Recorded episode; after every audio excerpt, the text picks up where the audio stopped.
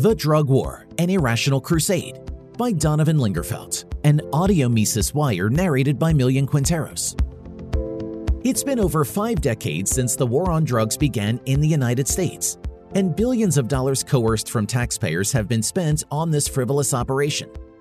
The General Accounting Office's report found that the Drug Abuse Resistance Education, or DARE program, did not deter youth from drug abuse. How exactly has this war benefited taxpayers when drug use has increased and more potent drugs are being consumed? Even the diabolical Charles Manson distributed drugs while imprisoned. Does one honestly think the government will eradicate drugs off the streets? The mere suggestion of legalizing drugs causes many to accuse me of advocating drug abuse. I do not have any inclination to consume harmful drugs, and neither do I condone such behavior. My motivation for writing this article, however, is grounded in freedom. I hope that after reading this, the people across the political spectrum will understand this objective. For people on the right, they should realize this war is unconstitutional. The Constitution does not grant the government control of what someone injects into their body. The state continues to extend its tentacles of power over its people, and the war on drugs is just one facet of that reality. The state believes it has the prerequisites to decree what can and cannot be allowed, not just regarding drug policy, but in our private lives as well.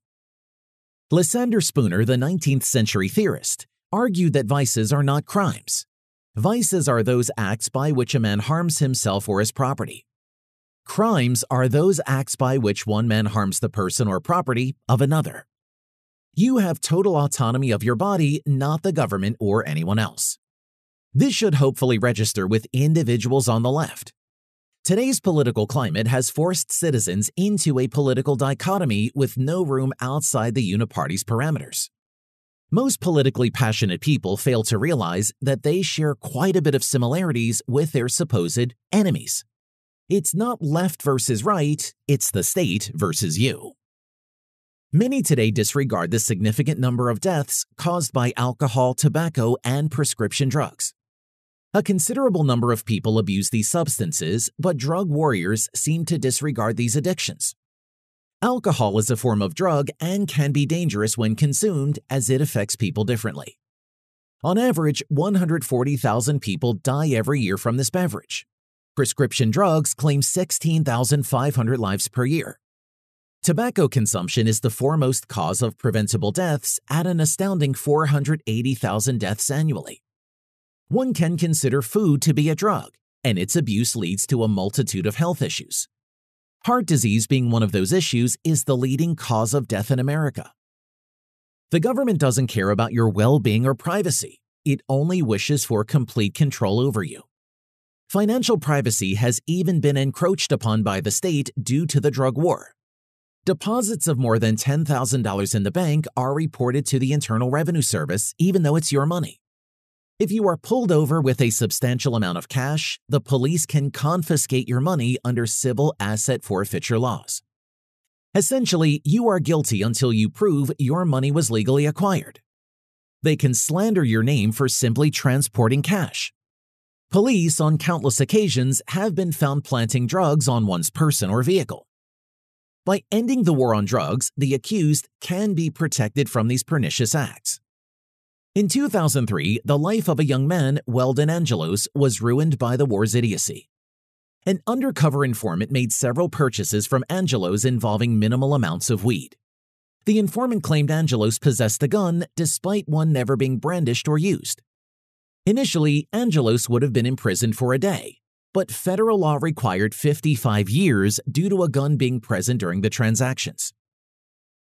Presiding over the case, Judge Paul Cassell was so distraught at handing down this absurd sentence that he later petitioned for Angelos's release. An actual criminal who had committed child rape, second degree murder, or an aircraft hijacking would have had a shorter sentence than Angelos. After public outrage, Angelos was released in 2016 and pardoned in 2020. Unfortunately, there are many stories like Angelos's across our country. Due to the irreparable harm from Richard Nixon's war, the U.S. has the world's largest prison population. China has almost half as many incarcerated individuals. When comparing China's population to America's, this is an astounding statistic. In 2020, over a million people were arrested for using or possessing illicit drugs. The government and the police will be further strengthened as they wage their unjust war, while citizens are terrified of false accusations.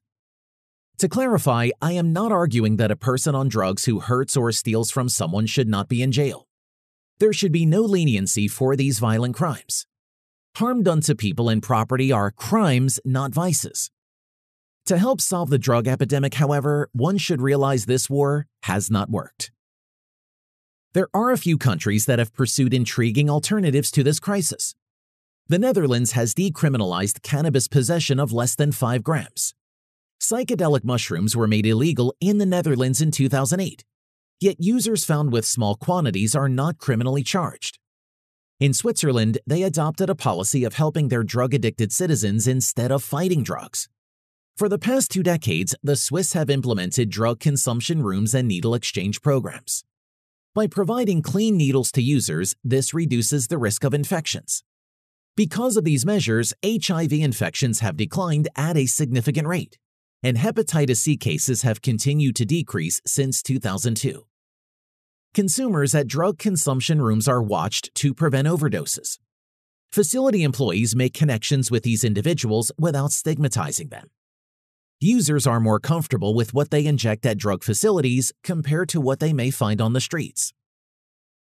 Portugal has arguably been the most prominent trailblazer in drug policy reform. In 2001, they decriminalized all drugs, treating it as a health conscious issue rather than a criminal one. Individuals possessing less than a 10 day supply of any drug will not be punished with prison time, but will usually be sent to a commission for recovery treatment options. The European Union's average rate of drug related deaths is five times higher than Portugal's. From 1998 to 2011, drug treatment attendees in Portugal increased by 60%. This result is encouraging because Portuguese citizens are seeking help rather than fearing incarceration. An ample portion of U.S. states and cities have changed their tune on drug legalization based on the positive results from the aforementioned countries.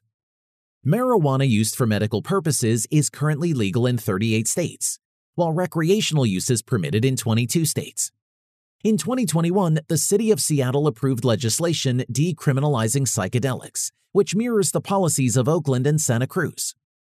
Similar to Portugal's revolutionary policy, Oregon has adopted legislation that will not criminally charge individuals with small quantities of any drug, but will instead enforce a $100 fine.